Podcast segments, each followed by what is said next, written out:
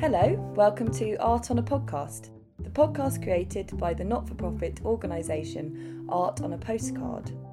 This series will be having some exclusive conversations with some of the phenomenal contributing artists to our International Women's Day Art on a Postcard auction. All of the artists have generously donated postcard sized mini masterpieces to help us continue to raise funds for the Hepatitis C Trust. We discuss what inspires them, how they work, and the contemporary art landscape. I'm Rosa Tor, researcher and content creator for Art on a Postcard, and today we'll be turning the mic on ourselves with our founder and director Gemma Pepe, as well as team members Felicity Suter and Georgie Lillington. To find out more about anything discussed in today's episode, all information can be found at artonapostcard.com.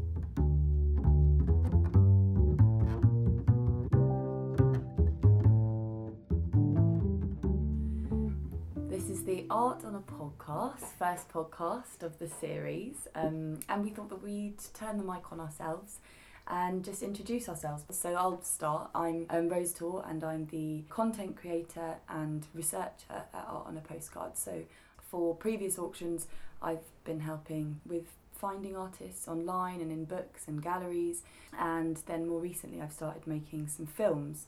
I've been going into studios of artists like Anita Klein. I'll be doing Caroline Coons soon as well, which will be really exciting. And that's just filming them in their studios, in their environment, and asking them about their practice and their process. And yeah, so Gemma, we'll start with you. So yeah, so my name's Gemma Pepe and I founded Art on a Postcard in 2014 because basically I've been fundraising for the trust, doing things like gigs and photo Mm. shows and all sorts of things that raised a bit of money but not nothing really you know that broke the bank and um, our first postcard auction did extremely well and I just thought I can just do this all the time the hepatitis C trust which I've been working at for mm, over 10 years now um, it's a very difficult charity to raise money for. What I realised and what I have realised is whoever I get involved, whatever I do, people don't care about the charity, and you know you've got to have something that people Yeah. actually want, and you know that you get the odd person that cares about the charity because they've got a reason to, but on the whole they don't. Mm. Uh, so in order to raise money, you have to have something that people want to actually have, Yeah, and, uh, and this is proven that people do people want back art. Time and time again. Yeah. Yeah, people want art. People want art. You know, good art. The idea of having you know a little tiny mini masterpiece is very very attractive to Yeah. people. So yeah, Yeah, and we've had some huge names in the past, haven't we? yeah. Who who were th- were the ones that stood out for you that we've had? I mean, Damien Hirst obviously because it get, there's such a buzz if you have Damien Hirst in, uh, and also because what happens is when you have him in, the money goes everywhere because everyone's trying to guess which one's him. Yes, because it's anonymous. The auctions Yeah. are anonymous, so They mostly are. yeah. The International Women's Day auction isn't because it just seemed a weird thing to do something for International Women's Day and then say all these women are anonymous. Mm. so Yeah. so I so we took the decision to to like not do this one as an anonymous auction and because of that everyone had to be like really high standard because you know you can't do that thing of go, go well we'll chuck in all these like not very well known people with these very well known people and you Yeah. might get the Damien Hirst you might get the you know unknown stuckist Yeah. artist that I had to be very careful re- researching the International Women's Day it, Mhm. it was quite slow for that reason but Yeah, so the, the, the decision to make this to make this one not anonymous, open Yeah. open auction, yeah um, for an International Women's Day. Why? Uh, Why? so because if you're going to do an all-female lineup, let's kind of really make a big noise about who's taking part. Mhm. And it's not a rare thing, thank goodness, nowadays to have an all-female lineup. But when I was researching, I honestly came across so many galleries that only had one or two women represented one or two women. So uh, it's good to sort of really make a noise about all the women that are taking part. Mhm. And are you excited by any of the names that we've got? So, so I know that excited. you are. So Caroline Coon, yeah, who I think we all are. yeah, I mean, incredibly impressive in that she's just plugged away and done her own thing, whatever. You know, Mm. she she's uh, had paintings not shown at the Tate because there's been an erect penis, and she's just sort of gone. Well, I won't remove the penis. Yeah, definitely. Uh, You know, she's just done what she's done, and now it's all coming to the fore. She's ahead of her time. And also, I love this painting she did about sex work, where it's just a normal street, and it's like a normal everyday London scene with a man in a raincoat going down some stairs Yeah. into a basement, and, And that's it's the so scale of that, like in within the picture, that little man is just down there in the corner. It's just Yeah. enough to sort of draw Yeah. you in and create a lot of intrigue about this interaction that's about to take place. yeah, because the man in, in terms of the scale of the picture is tiny. yeah, It's brilliant. yeah. Yes, and it. I like what she's saying, and I like her. Um, also, I'm very um, Medina Dugger is one that we've all just come across, and I, I love her. Lovely, like they're like a celebration of you know Muslim women's dress Oh yeah. and the color Yeah. and the you know they're all sort of like jumping and the the material kind of flows when they jump and, yeah. and twist and Mm. they're, yeah they're brilliant. yeah. Um, so they're photographs. Um, and she's one of the few photographers we've got in actually. Um, so um, I'm very excited about getting something in from the Guerrilla Girls. I've got no idea what they'll send in, and we haven't Mm. got it in yet. So I did double check with them that they're on schedule, and they are. Yeah. yeah. So that's because they're legendary. we constantly have such a wide variety of artists and such an inter- like a huge international roster of artists that participate in every single auction how like i know how it works but do you want to explain a bit about how the curation process works like how we get people in what draws us to specific artists or Okay, we, we we have a sort of loose theme for each show. mm. So this one was women, obviously, but people have to, you have to be an artist who is earning their living by selling art, and that's not not even an illustrator. We don't really go for illustrators. We go for people who had gallery shows, who've had solo shows, and I think that's what differentiates us from you know other charity postcard auctions is that we don't just go for you know Damien Hirst. Grayson Perry, you know, these very, very big names. A lot of auctions have the very big names and then the rest is filler yeah whereas we carefully select every single person. So uh, one of the standout cards from our last auction was uh, from Florine, this Haitian artist called Florine Démosthène, who's did a perfect rendition of what she does. mm. You know, Mm. which is the cards that work best is when they represent themselves in a small format. yeah, yeah. Um, and her card went for over three thousand pounds because she's amazing yeah yeah, I mean, she's a very well known artist, but she was maybe, you know, someone that in England we wouldn't really have seen her work so much because, yeah, I mean, she's, like I say, she's Haitian, but, but, um, but we've had like Maria Abramovich, Marina Abramovich, Yeah. and you could never, you, none of us knew what she was going to send in. It was impossible to know. And when she did send it, it was like, I couldn't have guessed.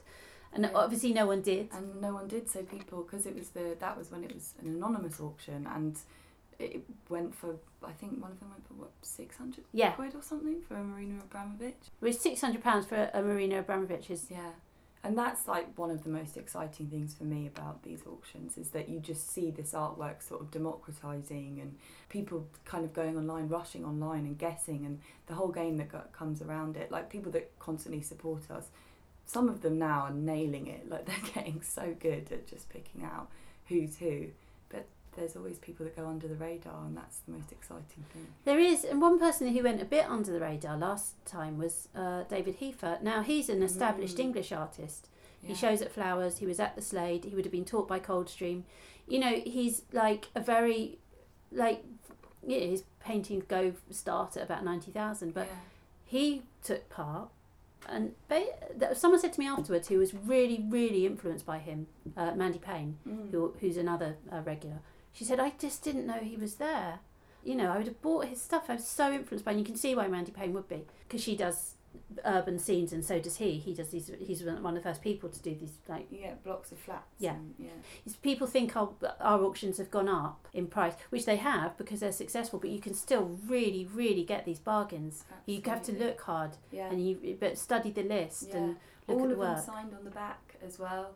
So like you know, signed artworks, original artworks by some of the world's most renowned artists. We but- certainly put the work in. I mean, we take Yeah.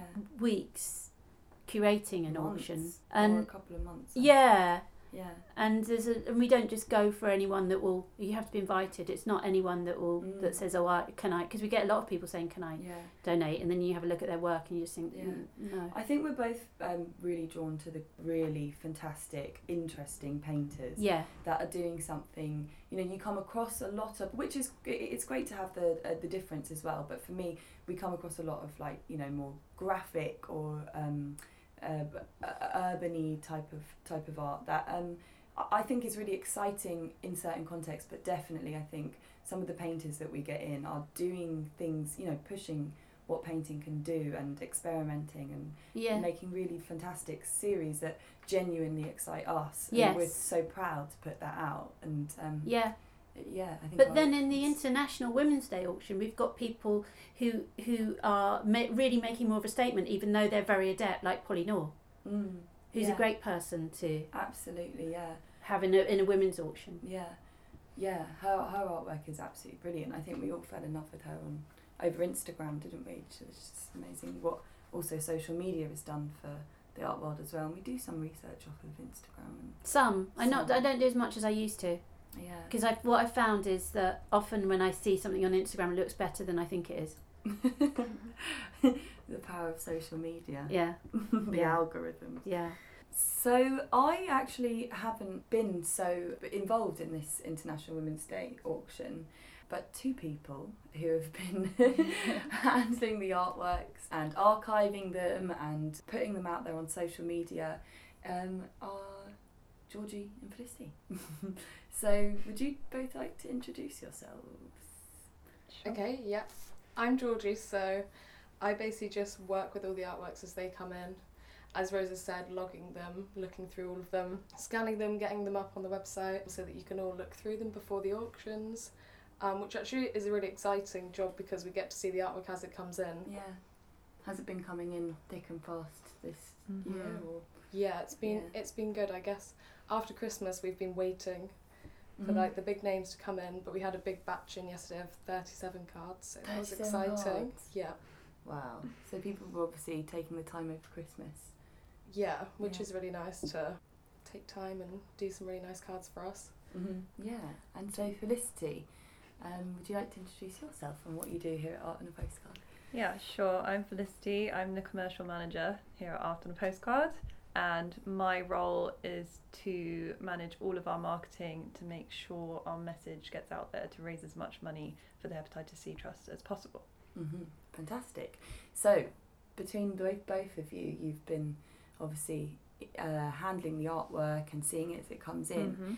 Um, are there any that have caught your eye this year? Yeah, definitely. So, as Gemma said before, Caroline Coon has donated work to our auction, which Mhm. is amazing because she's kind of the woman of the moment in the art world.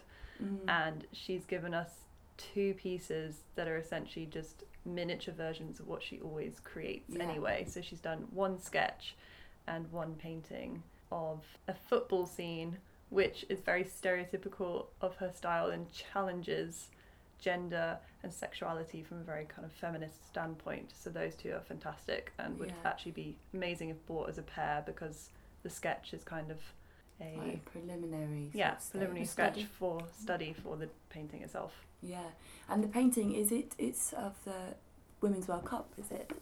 Yeah, I think so. Yeah. I think it might be because it was done during Yeah. the Women's World Cup. So yeah, I went to see England versus Germany. It was great. yeah. you're a football player. I aren't am. yeah, it's very exciting. Yes, and you play football as well. Yeah. That is really cool. I think that's probably the coolest thing any of us do, really. is- Oh, is thank to you. Play football. um, But um, yeah. yeah, so paintings are my favourite medium that we usually get in. And then another painter who does something quite different, who I also love, is Anita Klein. And she Mm. does these really kind of tranquil paintings of women in their kind of domestic and maternal environment, but they're also very powerful Yeah. women. Yeah. It's hard to explain, but um, sh- the pieces that she's given us are lino cut and acrylic on paper, Yeah. and one of them features, um, I think it might be a self portrait of her with her baby. yeah. Um, so yeah, very different style and subject matter, but equally Yeah. as beautiful. I visited Anita in her studio yesterday for the uh, t- 'cause I'm making a film of her studio, and I asked her about motherhood and why it keeps recurring in her work and stuff, Mhm. and she just said that it's her life. That's like you know she wouldn't want to paint outside of her own experience, and um, being a mother and being an artist are both just as strong within her, and you know the two things are entwined constantly. So yeah, definitely. I think for International Women's Day, it's great to have some of that represented as well. Well, she, she's a grandmother now, isn't she? So she Mhm. paints now her grandchildren as well, Yeah. and her daughter with her daughter with her children. It's, it's nice. Yeah. Yes. Um, and is there any others? Um, we have a great drawing by Katherine Bernhardt, which is pen on paper, which again is just a miniature version of what she does on a usually a very large scale. She does a lot of kind of wall murals, but the colours that she uses are really bright and vibrant. And yeah, the quality of line in her drawing is just amazing. It's of R2D2 with some Oh, that's really fun. bananas around it. Um, so fun. which Yeah. yeah. it's very typical of her style. She's done um, drawings of like toucans and pineapples, and then uh, the Pink Panther and cigarettes, and yeah, Yeah, very really playful. playful. Yeah. Yeah.